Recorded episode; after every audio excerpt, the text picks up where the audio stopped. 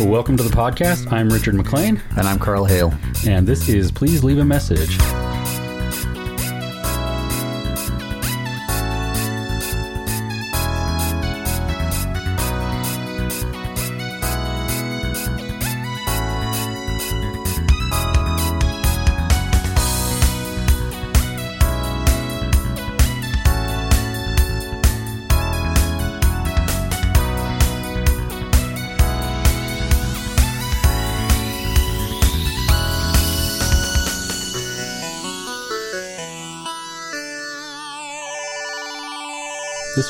Season four, episode three.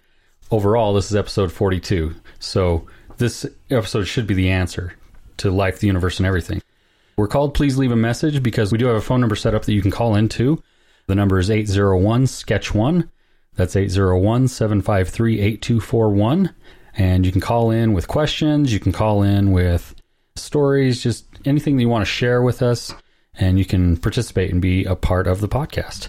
You can get to the podcast by going to pleaseleavemessage.com.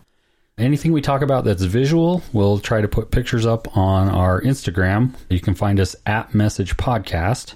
And if you want to email us or, you know, send us some cool found audio that you've got, email us at pleasepodcast at gmail.com. This week I got a few things in the mail and I realized I have a serious problem. Apparently, I'm obsessed with The War of the Worlds by H.G. Wells. I mean, I already kind of knew this about myself. I've got Jeff Wayne's musical version of The War of the Worlds. Have you heard that?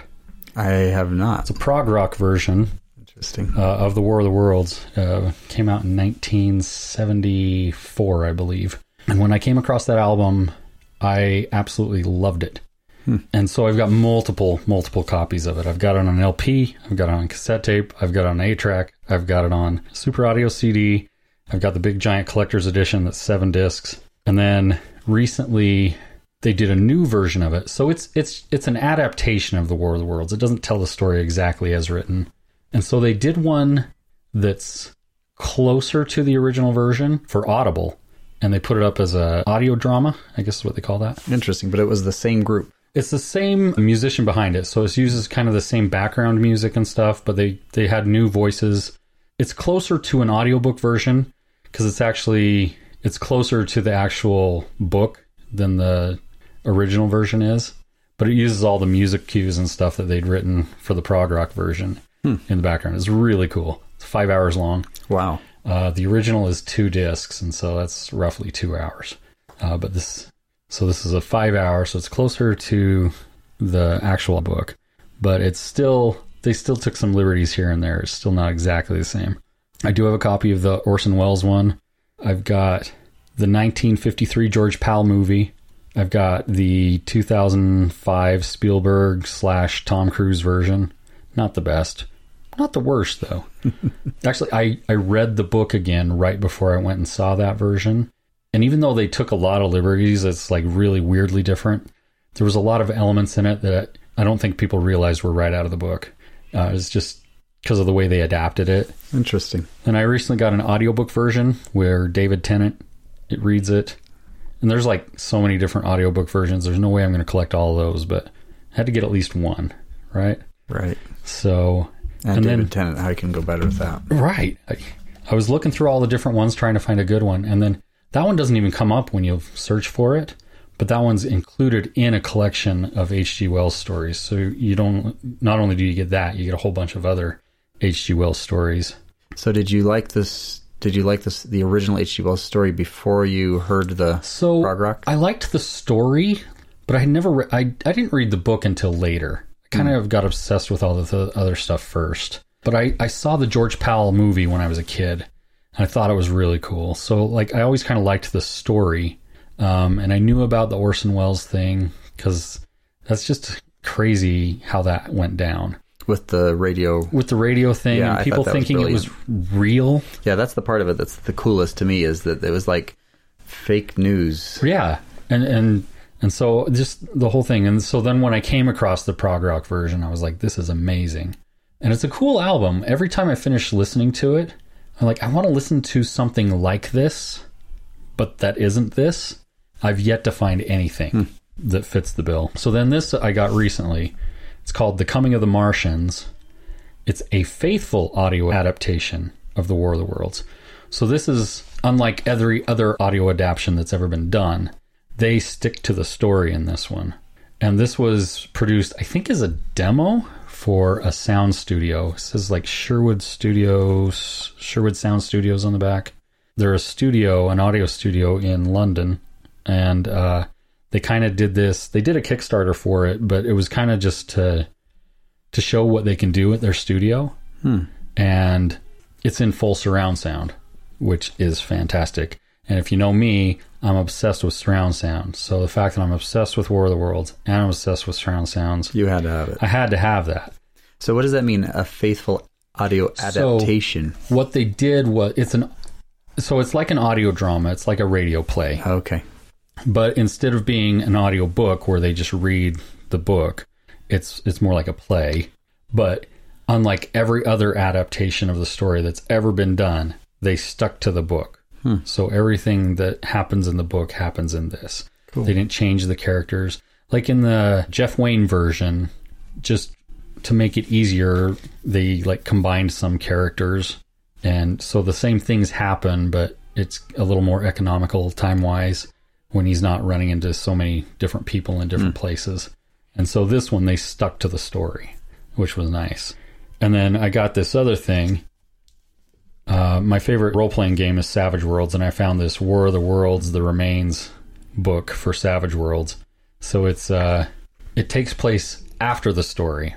So all these aliens have come down, they've died, but they've left their technology over the world. So the different governments of the world are fighting over the technology and developing new technology from what they are able to gather. Um, but then the aliens also are not done with this, and they start sending more people from Mars, and so it's kind of cool. That's a lot of War of the World stuff, and That I, is a lot. I you might just- have a problem. I might have a problem. Yeah, there are still a few things I don't have. Well, there's always tomorrow. Yeah, there is. There's that '90s series that was on Fox. Do you remember that? It was like late '80s, early '90s, and it was the War of the Worlds, and the aliens were coming back again. Oh, interesting. Um, but there was like this whole government cover up. It was kind of like X Files was really popular at the time, and so okay. I think they were trying to build off of that same audience. And I remember that show. I don't remember it really well. I just kind of sort of remember elements of it. I guess it's. I guess there, there was a DVD release of it, but I heard there's some issues with it that people weren't too happy about, like stuff that was cut out of episodes for hmm. no apparent reason, and like even the the opening animation, the alien hand would come out over the Earth, Oh, and apparently that got edited out oh, and I nobody seems to know why they took that out for the DVD release. Then there's an anime. There's the War of the Worlds Goliath, and it's kind of the same thing. Um, it's after it, and the world has developed new technologies, and then the aliens are coming back, and they have to fight them again. Which I saw once, but I was really tired, and I fell asleep. So I need to watch it again. give it another chance. Yeah, and then I found out that somebody wrote a sequel called The Massacre of Mankind. I haven't checked that out yet. But anyway, so that's what I've been up to, just being really obsessive about the first real sci-fi book. That's really cool. That's really interesting. So anyway, I got this the other day too, which I thought you might be interested in. How to think when you write. You were asking me about hmm. stories and stuff that you write. Yeah. Oh, yeah. You mentioned this to Yeah. to me when we were talking about it. Yeah, so I it just came yesterday. I haven't had a chance to really like I looked through it a little bit. but- mm-hmm.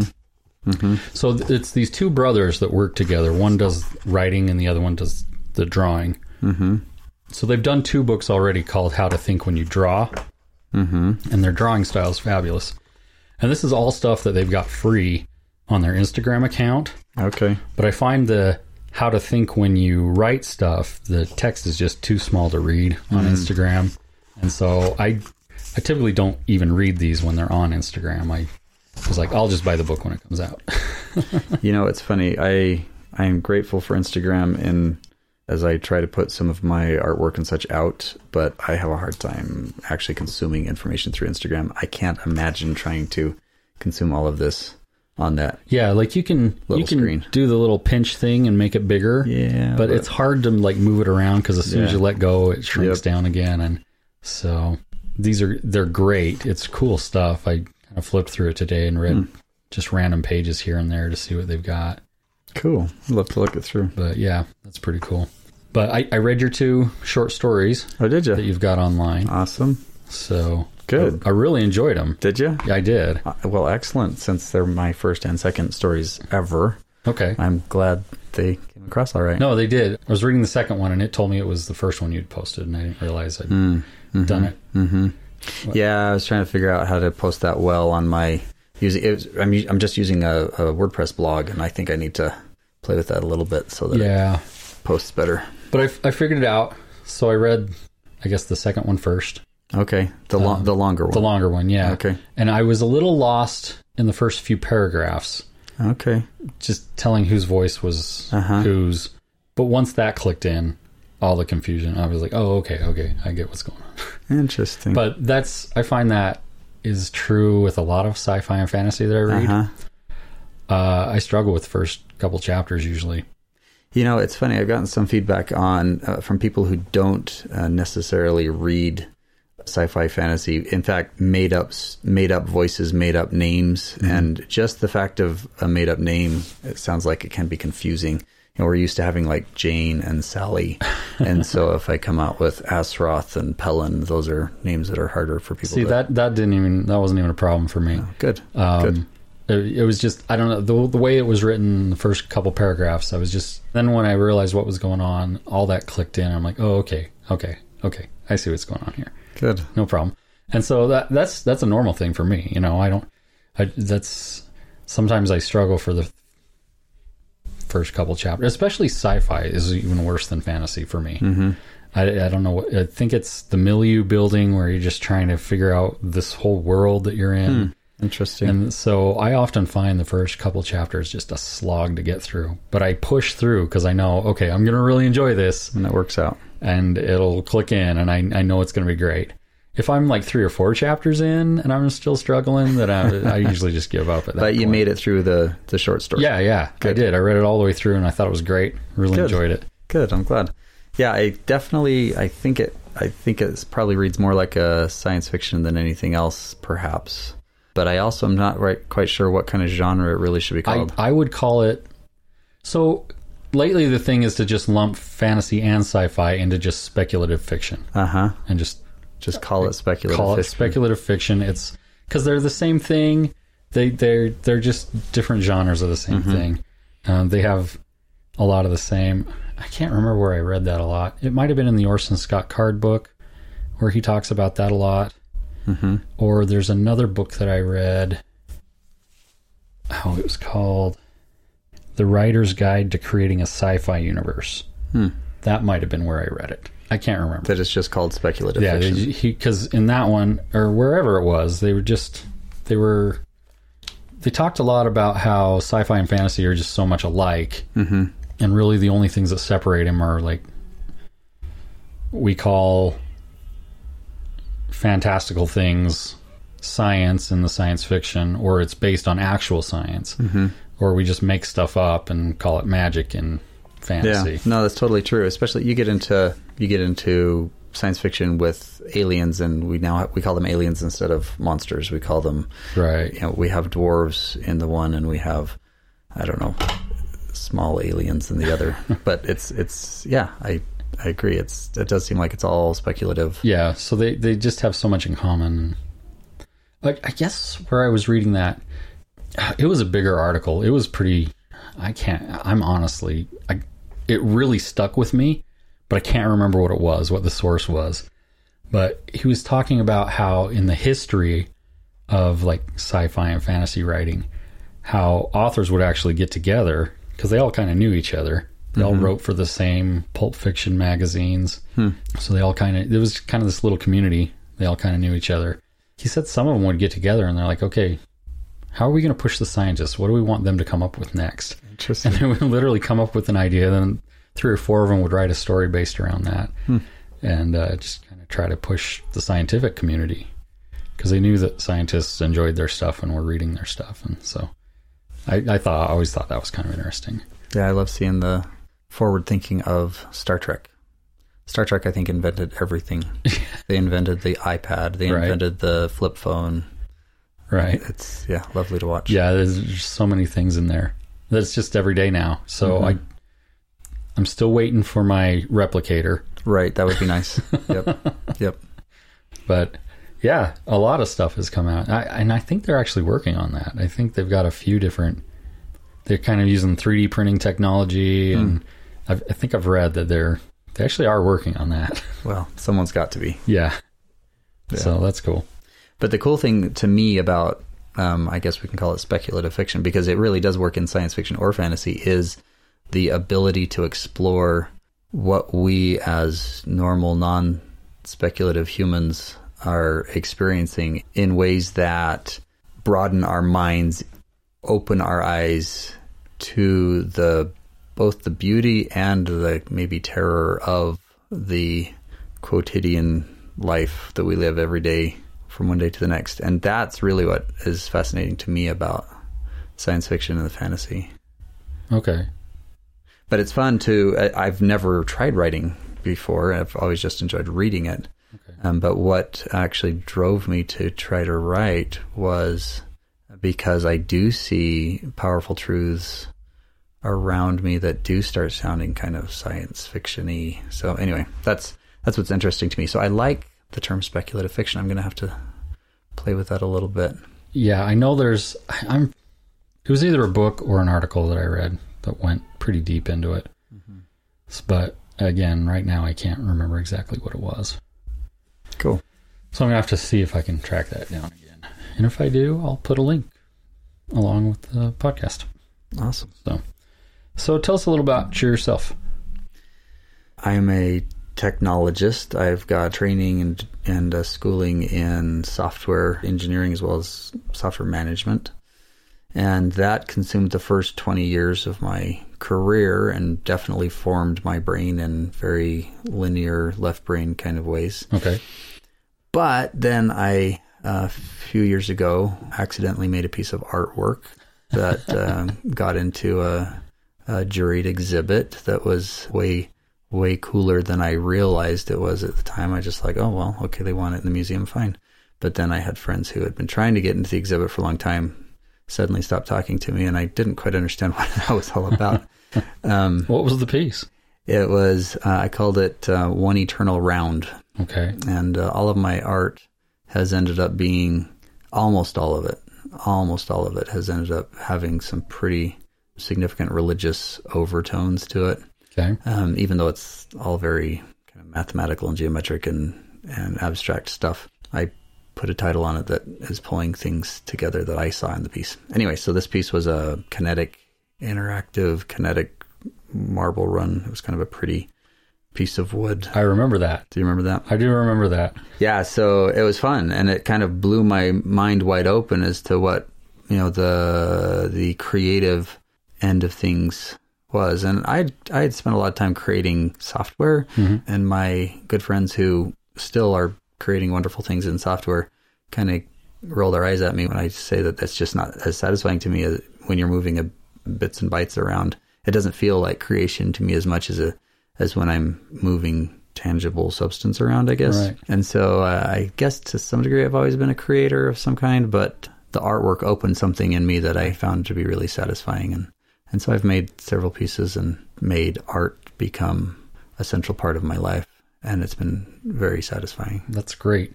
My dad is a programmer. Hmm. He's been a programmer for a long time. And I remember when he was going to college, I would go up to the university with him sometimes to feed punch cards hmm. into the machine Yep. for his programming classes. So that's how long he's been doing it. Yep. My dad had a punch card machine. Yeah. But what's interesting to me is, even though that is, like you said, a very kind of linear left brain kind of thinking, I always felt like he was pretty creative about how he would handle things. So I, I took a few programming classes, and I would, when I would get stuck, I would ask him, and he would like walk me through the logic of it. And the way that he would explain how to do it, it was always so interesting to me because it seemed so backwards hmm. sometimes And I'm like, oh, well, yeah, of course that makes sense. But how did you even arrive at that? Do it exactly the opposite way that you think it should work, and it'll work. Hmm. I just it was kind of interesting to me how he's he's very creative in that way. He also writes poetry from time to time. Oh, cool. Which I enjoy his poetry.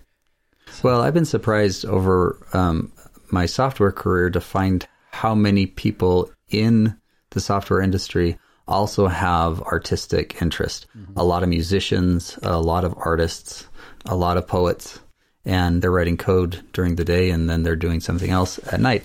And I- I do think that artists and software engineers, I found, have a lot in common. It's funny to me that the software engineers are all many of them, maybe the majority, I would say the majority, definitely the majority, are introverts. Yeah. And artists turn out to be also, most of us are introverts. Very much. so. And so this idea of like being focused on what's your inside your head is very consuming to you and and you're spending your time trying to push that out to the world around you. And that's the same in both of those industries. Yeah, I, I'm actually coming at it from the other end because when I was growing up, my original career choice was to be an animator.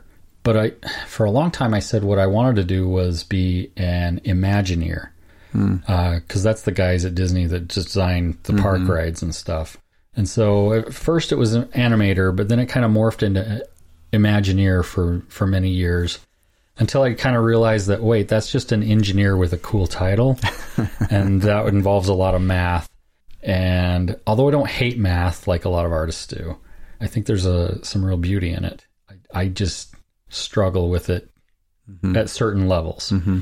I kind of I went away from that and I went back to the, just the pure art. I went and got my animation degree. I worked in the animation field a bit and kind of through a back door of when I had to I was having trouble getting work and I ended up back in school and I ended up taking audio classes and that clicked with me. Hmm. Just the way that the university worked at the time, they've changed this now, but anybody in the digital media program had to take all the basic classes, no matter what their focus was. So the animators would complain about having to take the audio classes, and the film students would complain about having to do the storyboarding class and actually have to draw something. But because I was a transfer student, technically, I didn't have to take all of the basic classes. There was only one I had to take, and it was that audio class. Hmm. But it just clicked with me. All the other animators were just complaining about it, and I'm like, "What are you talking about? This is my easiest class. I don't even have to study. Everything just makes sense, and it just sticks in my brain." so cool. I, I just fell in love with audio. So I ended up forging a a friendship with the the professor. We're really good friends still.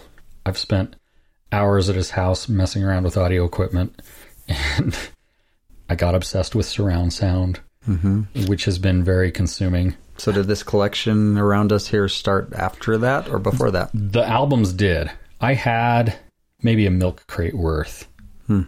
roughly, before that. And You have a little bit more than that. I have a little bit more than that now.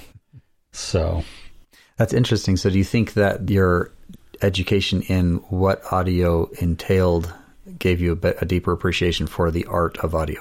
Oh, definitely. Um, So the technical education. But here's the thing: I always had that appreciation for it. I was always I was the nerdy kid that was in all the choirs all the time. You know, my my dad's a musician. My dad plays piano. My dad plays upright bass.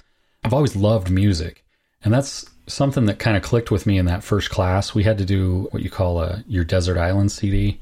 You put all your favorite songs on a CD, the ones you would want to have with you if you were lost on a desert island.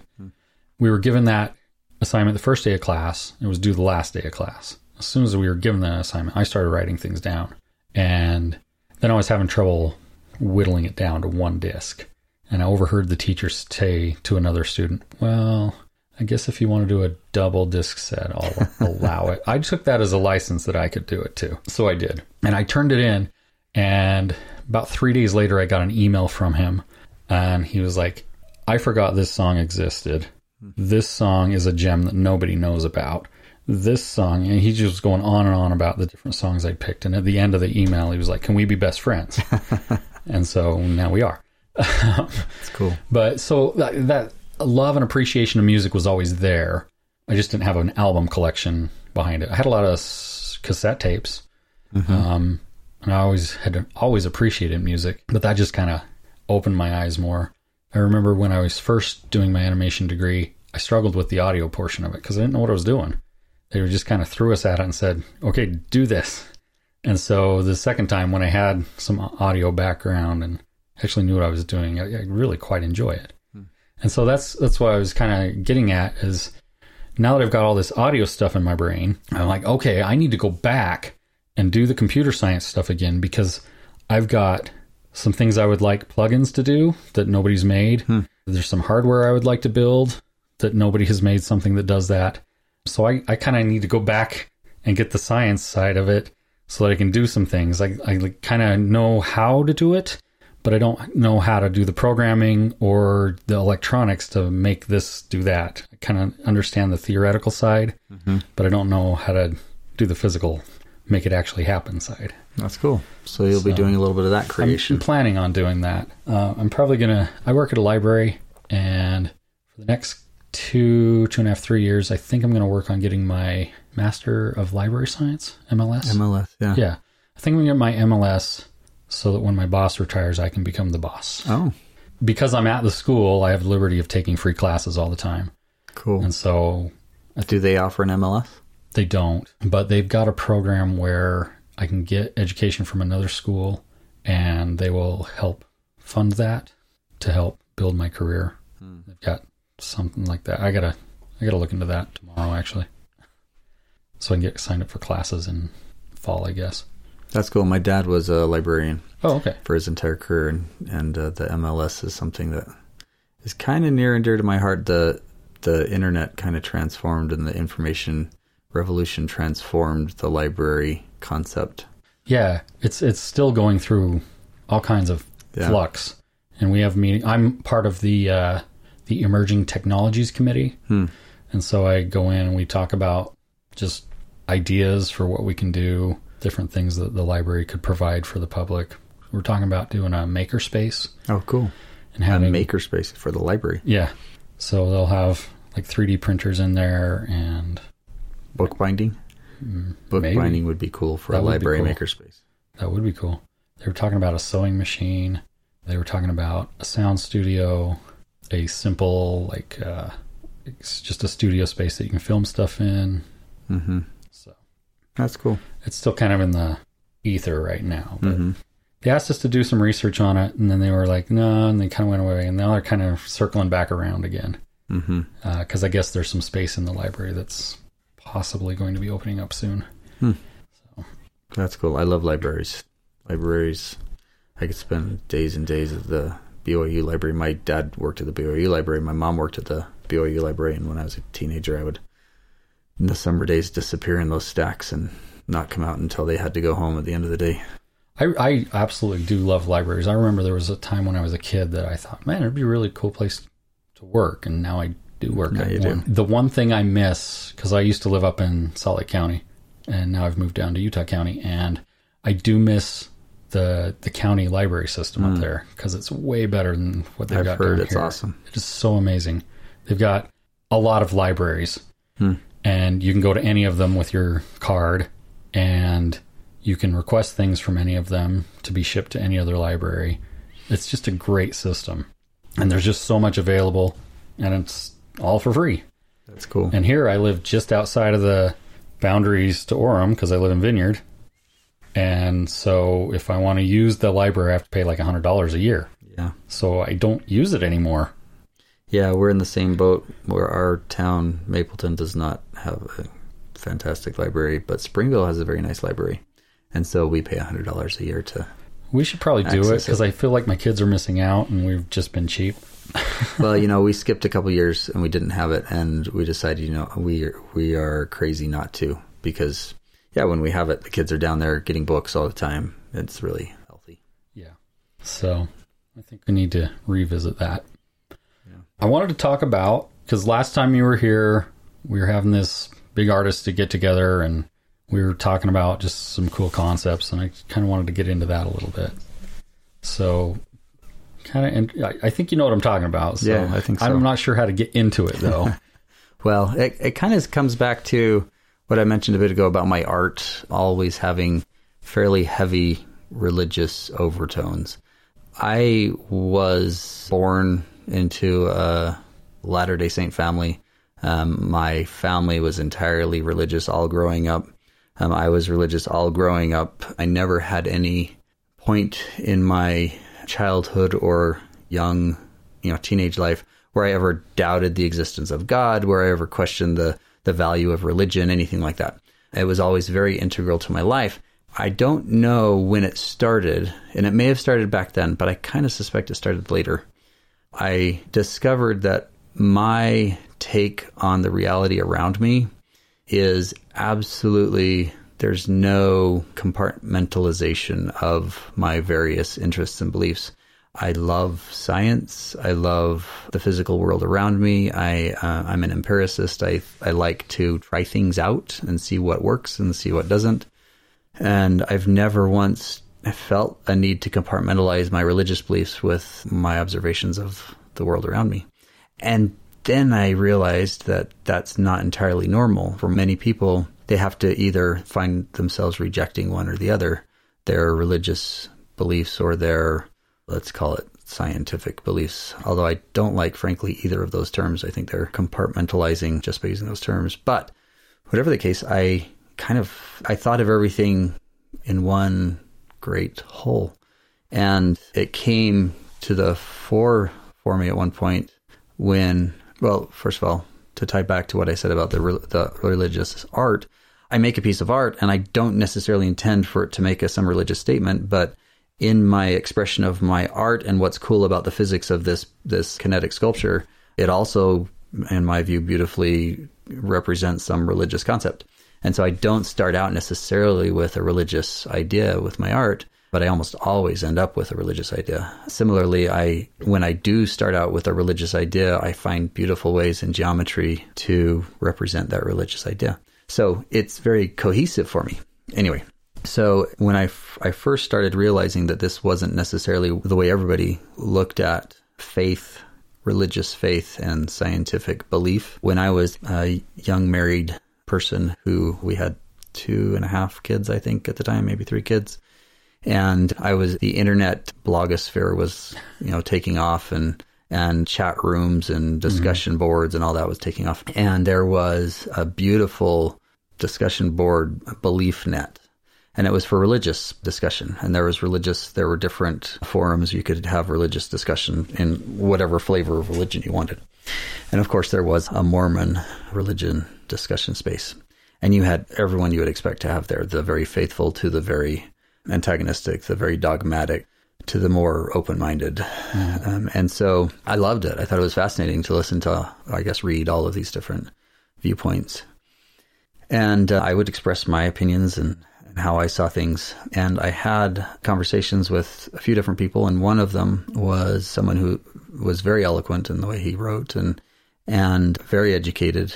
And he would push me on some of my fundamental type beliefs, beliefs that I'd just taken for granted. And it was good. It was really healthy. I would, I enjoyed thinking about, well, okay, he's the way he said that, that makes it sound different in my ears. And so that helped me to start understanding how some belief that I thought was very simple and obvious could be a little whacked in somebody else's perspective. Okay.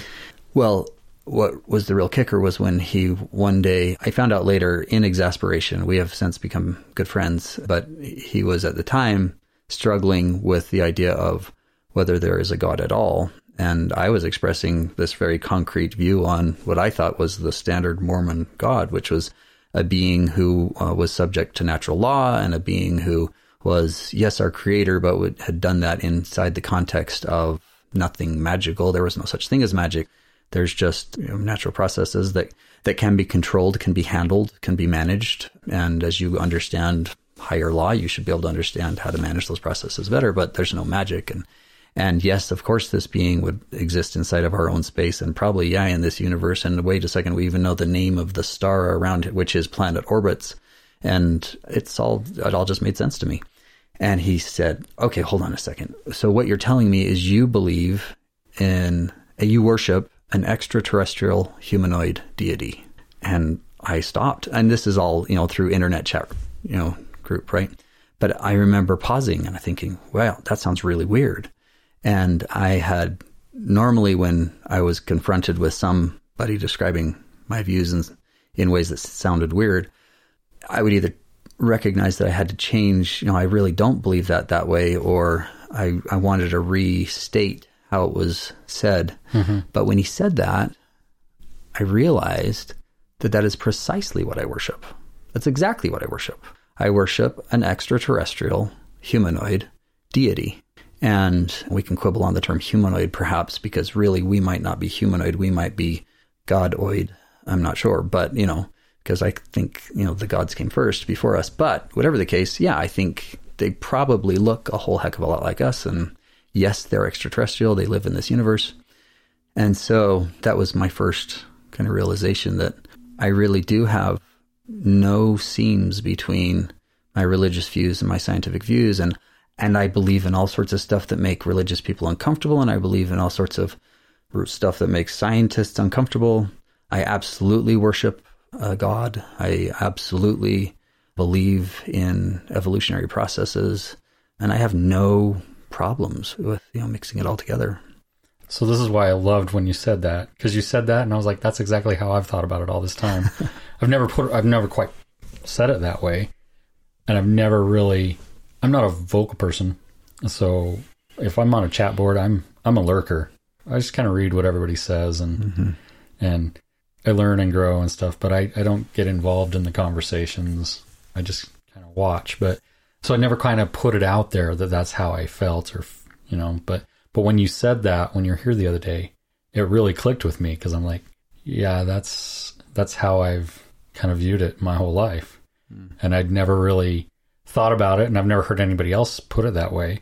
That just makes sense to me. That's, that's how it works for me too. So it was really cool to, I had a, a nice moment. Well, good. when good. you brought that up. well, you'll be happy to know that we're not alone because that friend of mine who first used that in a in an exasperated tone, trying to trigger me into rejecting that belief, has since come around to having the same belief. Okay. He also feels like the God that we as Mormons worship is an extraterrestrial humanoid deity. A humanoid, let's give some flexibility there, maybe. But yeah but that our God is one that is inside the same space we're in. Now, is it possible that our God is phased differently than us so that they can reside in the same space, but that a spaceship might not get to them? Sure. I mean, do we understand all of what physics is about? No. And does what we understand about physics allow for multiple dimensions, multiple universes lying parallel to each other. Absolutely, it does. Mm-hmm. The multiverse is a thing, and there's plenty of space there for us to live. But for me, the main point is I never look at a scientific claim or a religious claim. I try very hard not to reject outright either side without giving it some space and seeing what happens with it. That's the empiricist in me, I guess. Now, obviously, the you know, jihad type religious claims I do reject right. Uh, very Absolutely. quickly. Similarly, we've had scientific claims that scientists also have now come to reject. Right. And, and we see beautiful things on both science and religion evolve. And if science and religion does not agree, then one of them is wrong, and we'll find the answer. One or both is wrong. Absolutely. Yeah. Um, yeah. Thanks for sharing that. Yeah. I just have a, a real passion, and, and it's because I've seen friends of mine who have felt like they had to choose between one or the other. Yeah. And so I have a real passion for not allowing that to happen. We can have truth reside inside of us. We don't have to choose between one set of truth and another. It's all truth. It's one great whole. Well, the, the whole scientific method, um, from the history that I've read, the Catholic Church was trying to establish proof. And so that's the beginnings of science was right there. And the beginnings of uh, which science was it? Geology. The beginnings of, of geology was them trying to prove catastrophic things had happened, like the flood. Oh, interesting. That's that's the foundations of geology started with that. Mm-hmm. They were traveling the world, looking at rocks and stuff, trying to prove that there had been a flood. Mm-hmm. Interesting, and, and obviously astronomy as well. Astronomy started with religious beliefs. Yeah, and Yeah, and I, I think the, the mistake we make is when we make assumptions. We make assumptions that this must be the case. So, for example, my kids probably are sick of me talking about is evolution and the creation of God. I believe in evolution. Mm-hmm. I believe in the evolution of man, very likely. I mean, I believe in all the evolution. I believe in geological, uh, biological, and astronomic, cosmic evolution. I do. It makes perfect sense to me. Does that mean that I reject my creator? Does that mean that I reject humanoid beings who are super advanced, way beyond what I can possibly understand, as being benevolent beings who love me and who want me to become like them, and that they set this whole entire thing up? That they were the ones that were involved in making me be who I am. Mm-hmm. In other words, do I believe that God created me? Absolutely, I do. I believe both of those things, and they're both very cohesive mm-hmm. in my mind. There's no conflict. But what the panic is when Darwin first started talking about the evolutionary model, we were dependent on this idea that we magically appeared when God breathed into the clay, that there was this magic that was necessary. And the explanation for that was God. And so then if you can come up with some other explanation for, well, wait a second, maybe it wasn't some magical breath and some clay.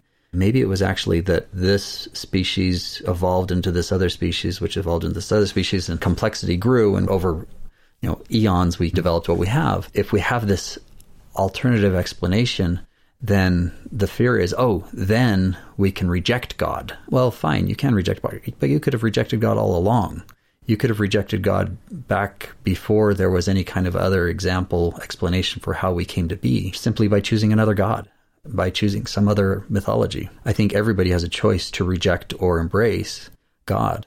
And I embrace God in what I think is a much more stable belief system. It's not dependent on any magic. Right. I I only once had a uh, really serious crisis of faith. And it was actually surprisingly recent. And I just had to kind of reflect on experiences that I had. And I'm like, mm-hmm. well, I'm being stupid. But now I'm like rock solid. Where I thought I was solid before, mm-hmm. I'm, I'm much more rock solid now that I've been through that. And I know some other people struggle a lot longer than that.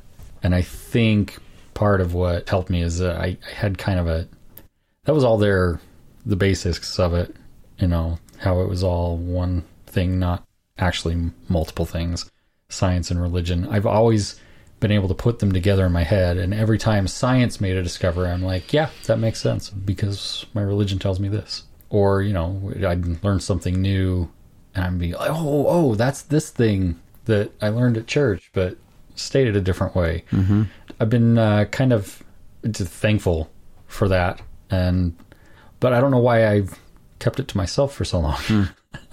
Probably because I thought everybody thought maybe I was crazy for thinking that way, but I, I guess I'm not the only one. So. Well, you know, I I think that there is a fear. Um, we've we've learned a lot in in our shared religious background, but I think a lot of religious people have the same fear. The fear is that if you get all logical, that you'll lose your faith, right? And that if and in fact we're told that we can't rely on the arm of flesh, right? right. Which I I actually believe is true. However, for me, that's fairly problematic because I had a time in my life when I woke up one morning and I realized that my spiritual testimony was gone. I had no like feelings of the spirit. I had no emotional or religious warmness, no comfort, none of those feelings that I had felt earlier in my life. I was an adult, I had a few kids, and I just woke up and I realized that I didn't have those feelings. Mm-hmm. And it really concerned me because this was my entire life. I had felt strong emotion in terms of gratitude to God for what I have in terms of in terms of the beauty of the universe. I'd had strong emotion and what I believed at the time and I believe now to have been spiritual witness, mm-hmm. spiritual mm-hmm. witness of truth. But I woke up one morning and I didn't have those feelings. And for about, oh, I don't know, it felt like about two years. I'm not quite sure how long it lasted. I didn't have those. And what carried me through that time was my intellectual testimony of the church. my intellectual testimony of the God that I believed in. Mm-hmm. And fortunately for me, my intellect and my spiritual experiences coincided well enough. I would say perfectly, but I'm sure that's not true. And so as I sat there and said, okay, do I feel that Jesus is a thing, that Jesus performed something that we refer to as the atonement that brings me into connection with God? Do I feel that that's true? And no, I didn't feel it. But does it make rational sense to me that such a thing would be required? And does it make rational sense to me that if such a thing was required, that it would be provided? And that does it make rational sense to me that that these super advanced beings whom we call God would make sure that there were pieces put in place that would allow me to come back to their presence, to to become one with them. Does that all make rational sense to me? And and can I see the logical steps for all of that? And the answer was absolutely. Absolutely. I sat there and realized that I would have been intellectually dishonest with myself if I were to have rejected the faith that I had had through my life. And so for those many months, I relied entirely on my intellectual testimony and worked very actively to get back my spiritual testimony mm-hmm. because the spiritual testimony was a beautiful thing to me. And it is to me now a beautiful thing. And I'm grateful that I have both. And so I get a little agitated when someone preaches over the pulpit that we should not rely on the intellect because the intellect, without the intellect, I would not be a believer right now. I would okay. not. I had a similar experience, different though, because my my rational brain has never been really strong. I've learned all the the logic things, but my brain just doesn't function that way. I've tried because I really respect intellectual thought. I really look up to that, but I've never. My mind just doesn't work that way. The last ward that I lived in just felt weird to me from the day we moved in to the day we moved out, that word always felt a little off to me. I could never put my finger on what it was. I can never explain what it was. Just something was different there than any other place I've ever lived. I couldn't explain it, but I realized at some point that it had been a really long time since I had any kind of a spiritual experience. Hmm. I used to have them all the time. It wasn't like I woke up one day kind of a thing. I just gradually at some point I realized it's you know it's been a really long time since I actually felt anything at church. I'm still going to church because I know it's the right thing, and I know all that's true. I have that testimony, but I haven't felt anything for a really long time, and it was weird to me, and it it didn't concern me, but it just was. I just wondered why, and then I read some article by Michael McLean who had explained he'd kind of gone through that too, and so I'm like, well, I'm not the only one, and it wasn't until President Nelson started making some changes in the way we do our Sunday meetings. They started feeling the spirit again. Hmm. And I was like, okay, now I, I feel what's been lacking for all this time. And I started feeling it again at church again. I was like, oh, that's nice. Yeah. It's that's good to feel that again. Yep. so similar but different. Yeah, no, that's interesting. And I, I think it's really powerful because I wouldn't give up and I have actively fought for both. Mm-hmm. I love the Taijitu, the yin yang, the the joined opposites that fulfill and complete each other. And I I think there's a lot of power in that symbol throughout the universe. And I think that what you and I have experienced is is that it, you can you can have complete and beautiful truth in either side, the spiritual or the rational.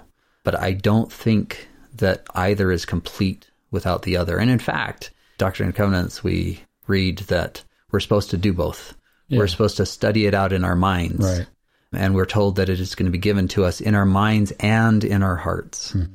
And then after we study it out in our minds, we're supposed to take it to God and we're supposed to seek for the spiritual acknowledgement. We're supposed to use the rational and the spiritual. And people who just end up relying on just one are working with half, they're working with one eye closed. Interesting. I'd read an article once about the crises of faith. I was talking about how that's something that really everybody needs to go through. And the reason we know everybody has to go through it is because Christ had his as well. Hmm. At the at the moment when he cried, "Why why have you forsaken me?" Mm-hmm. You know, he was he was having that same hmm. moment. He had a moment where the spirit wasn't there with him. Interesting. And, and that was just a powerful thing for me to realize. Yeah. There's a, a beautiful concept, and I'm sorry I don't know the names. The philosopher who came up with it said that he would not give one whit for the simplicity on this side of complexity, but he would give everything for the simplicity on the other side of complexity. So, meaning we can live as we're children, we start out in a very simple world that's black and white, it's, it's easy truth. Mm-hmm. Um, we know mom loves us, we know dad loves us. But then dad loses his temper, and then mom is crying in a corner and we don't know why then we start to develop, we start to experience complexity. And as we are evolving through our own lives, we start to fight with the complexity and we start to, we have to choose what we're going to do with that complexity. And we can either choose to be angry and reject this, the, what we thought were the simple truths and then become bitter, cynics, or we can fight through the complexity to the other side where the philosopher says is another simplicity. Mm. And it's that other side of simplicity where we have accepted the complexity, where we have accepted that our father and our mother do love us, despite what the fact that they are humans. And that that we then also learn that we too can be loving fathers and mothers despite our being humans. And the simplicity on that side is a very powerful place to be.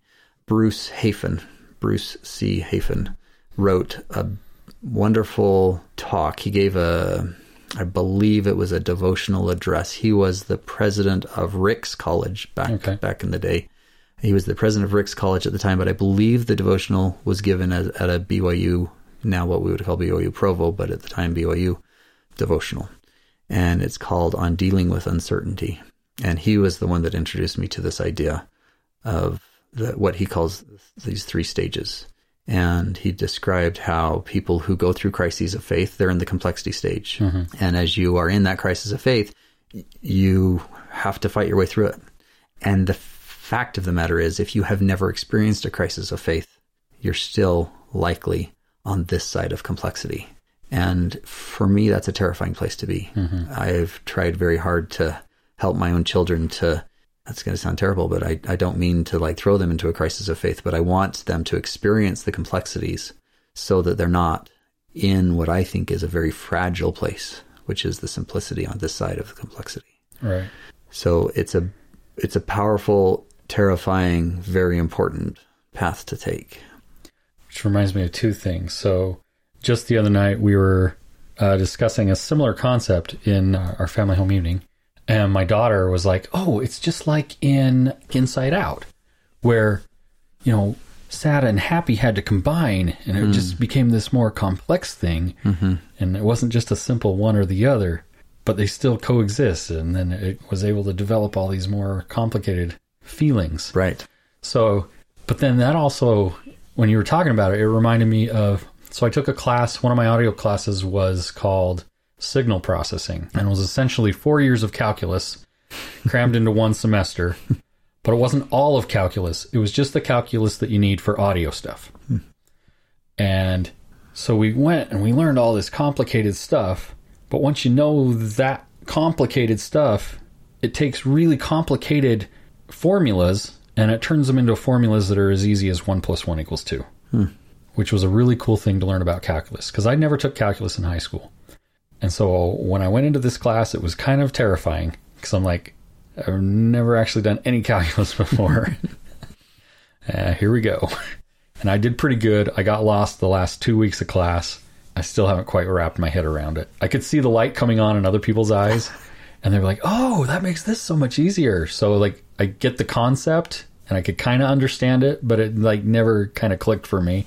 Mm-hmm. So I was I was lost those last two weeks, but I know at some point I'm going to have to take those classes anyway, but it's an interesting concept. You can this really complicated stuff becomes Very something simple. quite simple. Yeah, yeah. So that's really cool. Well, I think the inside out concept is perfect, and if you look at it, that's I just love I love Mormon theology. Love it. I think I love it because I think it's true. Right. But I plummet and I I don't find a depth when I find problems, which there are problems. I, I find that they generally are problems of man. But anyway, the idea of happiness and sadness being necessary um, to make a rich being, Mormon theology describes a God who weeps, Mm-hmm. a God who has joy in the progress of his children, but a God who also weeps for the horrible things that we do to each other. And this is not a God that you find in other religions. This is a God who is eternally both happy beyond anything we can imagine and sad beyond anything we can imagine. I think that we, as we are looking to our own long horizon, we are going to need to embrace that as well. There's opportunity for us if we are not wanting the terror of what it means to be that kind of a being. But if we choose not to be that kind of a being, then we also not have the opportunities and the joys of that kind of a being. And as a parent, you're a parent, I'm a parent. We Yeah. know what that's like, right? I mean, I would never give up my children. My children are this beautiful, amazing thing in my life, and they're a pain in the butt Absolutely. and I would not I would not give up any of it. It's I, I look back at my life and and I like everybody else on the planet has had rough stuff happen. I wouldn't I wouldn't go back and change a thing because if I changed any of it, I would not have the joys that I have as well. And that is what true beauty is. my which calls to mind something that uh, this just gets more and more cemented in me every day as I go forward. Every time I am at all frustrated with my children and I'm am kneeling in prayer or I'm just sitting and contemplating and I'm thinking to myself, why can't they just? and then it always dawns on me, oh, this is exactly how Father in Heaven thinks about me. Mm-hmm. it's the mm-hmm. same thing. Why can't he just get it? Why doesn't he just see how simple it really is? Yeah. And that's, I believe, why we have children. Yeah. so that it can open our eyes to that. Yeah. I think it'll so it can open our eyes to the pain and the beauty. Yeah.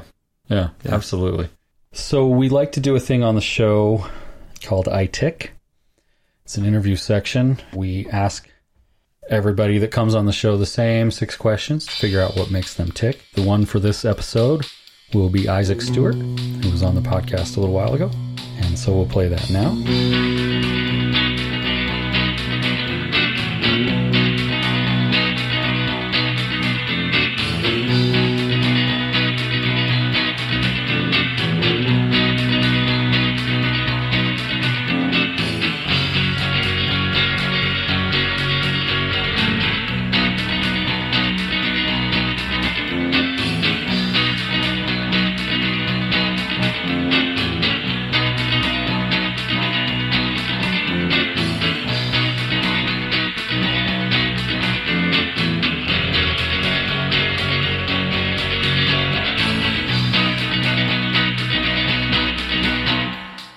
Call this part of the podcast I Tick. We ask everyone the same six questions to figure out what makes them tick. Okay. So tell us your name and what you do. My name is Isaac Stewart. I am a an art director for Dragonsteel Entertainment. Tell us your earliest memory. My earliest memory is when my brother was born on my birthday. So I, w- I was two years old, and so this isn't a it's not a complete memory, but I've asked questions of my parents, uh, and and they they're like, "Wow, you remember that?" These were things that they never told me. I remember getting a tricycle and I was riding it around in the waiting room because I there was a split door kind of thing, and you know I remember seeing the nur- one of the nurses through the split door thing, but waiting for my brother to be born. So that's that's and he was he was born on my birthday, and we shared a birthday. Still do. Hasn't changed. Tell us a story from your childhood that has influenced your life, maybe something you haven't shared often. I, I don't know. This is just something that comes to mind. On my eighth birthday, I. No, I'm not going to tell that story. it's about. I, I got a. The, the, the gift that I got for my birthday from my grandparents was a plastic deer. It was like a really nice model of a plastic deer, right? And then that was on my eighth birthday. And then when I was 12, they, you know, I got my hunting license and then I was told to go out and shoot these things that, you know, I had this beautiful model of and, and, and we did and I hated it. I, I, I don't know. So now I'm very nonviolent. Okay. I don't. My whole. I'm, I'm from Idaho. My family all own guns and like to go out and shoot them. And I, I I'm not. I'm not a gun person. I'm fine with people owning guns, but Right. yeah, me, I, I don't like it. But what's funny is that I hadn't touched a gun in, in years, and then I went up for Thanksgiving, and we went out into the went out into the desert and shot skeet, and I. I don't know if it's uh, because I'm an artist and I and I have good hand-eye coordination in that regard because I'm terrible at video games. But that, they gave me this shotgun and I would shoot these skeets out of the air just like nothing else and and, and beat beat all of them. But uh, so maybe it's a lost calling. I don't know. There there you go. There's a, a weird story that kind of that that was the one that I said I wasn't going to tell, but then I told it because it just being a hunter is so not part of my mm-hmm. identity. But there was a point when I was a kid that I thought it would be so cool when I could get my hunting license and go hunting. And you know what I did when I went hunting with my dad is that he put me on top of a hill and then I would flush out deer through. We'd get up at 4 a.m. and go tromping through the snow. And then when the sun came out, I would sit in a clearing and I would read Robert Jordan books. so, so we can see what what uh, my true love became, and it's so weird. Hunting is so not part of my identity. So I, I do own one gun, and it's uh, when my grandfather passed away. He he left guns for the boys, Okay. and um, it's a it's a muzzle loader pistol. Okay. Uh, so so there is no way that this thing is accidentally going off, Right. Because that's just not how these things work. Right. So I, I, I have that because he made it himself, and um, it looks like a really cool pirate pistol. That's pretty cool. So you know, it, it's also a prop, but it's also something that's not easily going to go off. I mean, Right. yeah. Share with us a piece of music that's been highly influential in your life. So the first thing that comes to mind is I remember going over to my dad's friend's house, and he had a son who was a few years older than me, and I was probably eight or nine, and he played a Chicago tape, and there was something about Chicago that really caught me, and I, I think it might have been Peter Cetera's vocals and just sort of the harmonies and things that that they used in those, and so that may have been something like "You're the Inspiration." It was something from from uh, Chicago 16 or 17 Okay. um, but that was really influential on to me. And then the the, the second one, so that that kind of led me through my teenage years. I was kind of like this closet ballad person. I just loved that sort of emotional type type thing. When the 2000s hit, somebody introduced me to Muse. The early stuff didn't really grab me as much as maybe like starting in their third album, but then I was hooked. I, there's something about Muse that I really love. Their experimentation, their their riffs. It's great stuff. Share with us a piece of media. This can be music or otherwise. This is anything that's been influential in your life. I was a missionary for my church, went to the Philippines, and when I got home, and, and while, while you're a missionary, you usually abstain from media for the most part. I, I do remember seeing a few seconds of The Fifth Element while I was in the Philippines there, because that, that was about that time frame. But I got home, and uh, the next day, or maybe even that night, my parents took me to the Dollar Theater where Mulan was playing it'd come out, it had gone through its run, and now it was on its way out uh, toward uh, VHS probably at the time. Anyway, I, wa- I I saw that, and the the music and the story coming all together, it was really speaking to me. I just I, it hit me really strongly, probably because I hadn't really consumed any kind of storytelling outside of uh, the Bible and the Book of Mormon during that time period. I was kind of starved, I think, for other storytelling. Mulan really spoke to me, and it, it put me on this path of. So before I left, I had been doing all these science classes in college. I was going to become a dentist, and then I saw Mulan, and it stuck with me. And I'm like, I need to be an animator. I need to be. That's something that I've always been interested in. I need to tell stories with pictures. I need. I need to do this.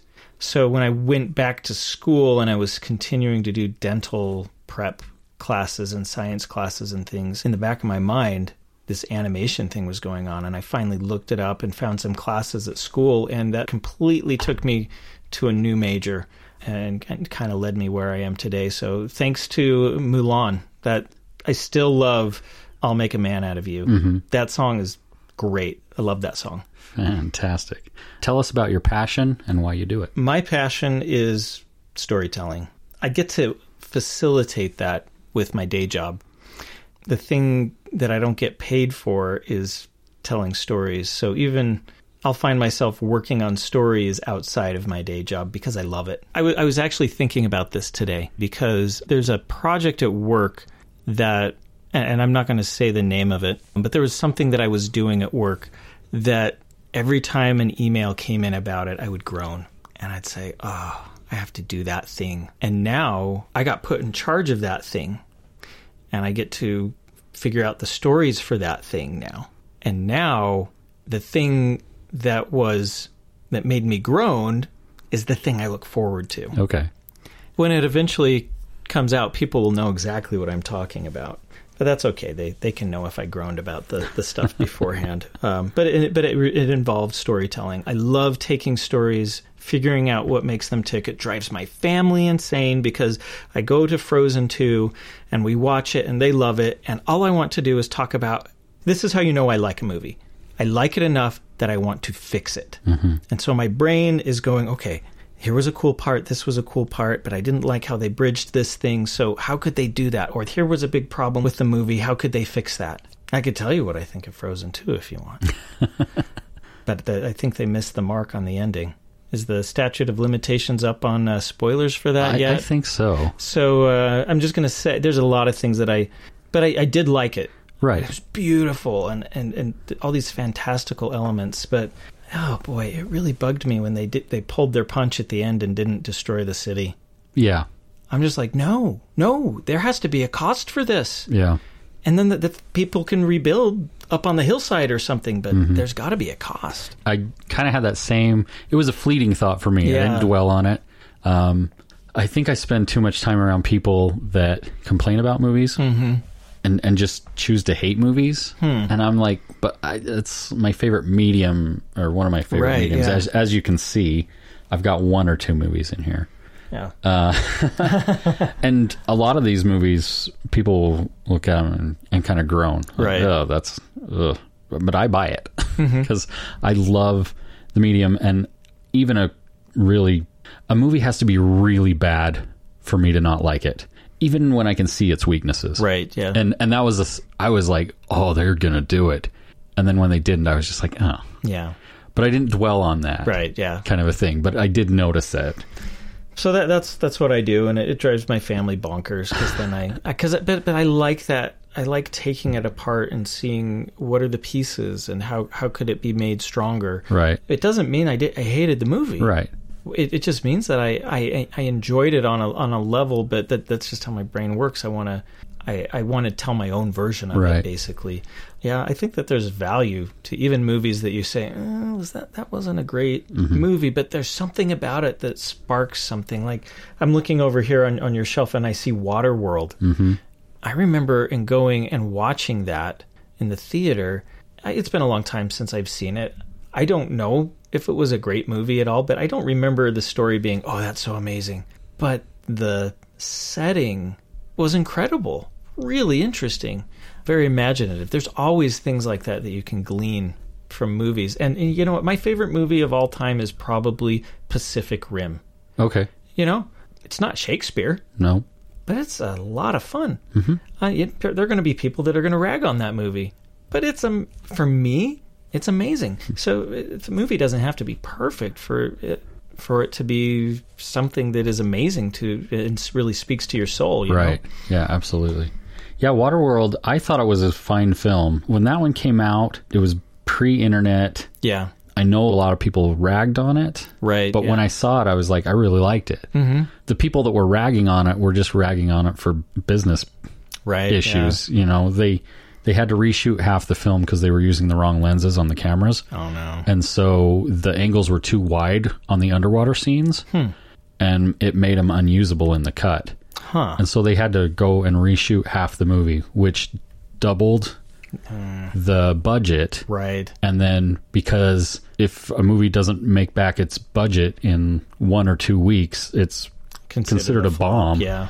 And so that one was considered the biggest bomb ever because they had the biggest budget ever and they shot the movie twice. So and that's the other interesting thing about movies is like if it doesn't make its budget back in the domestic market, they consider it a flop.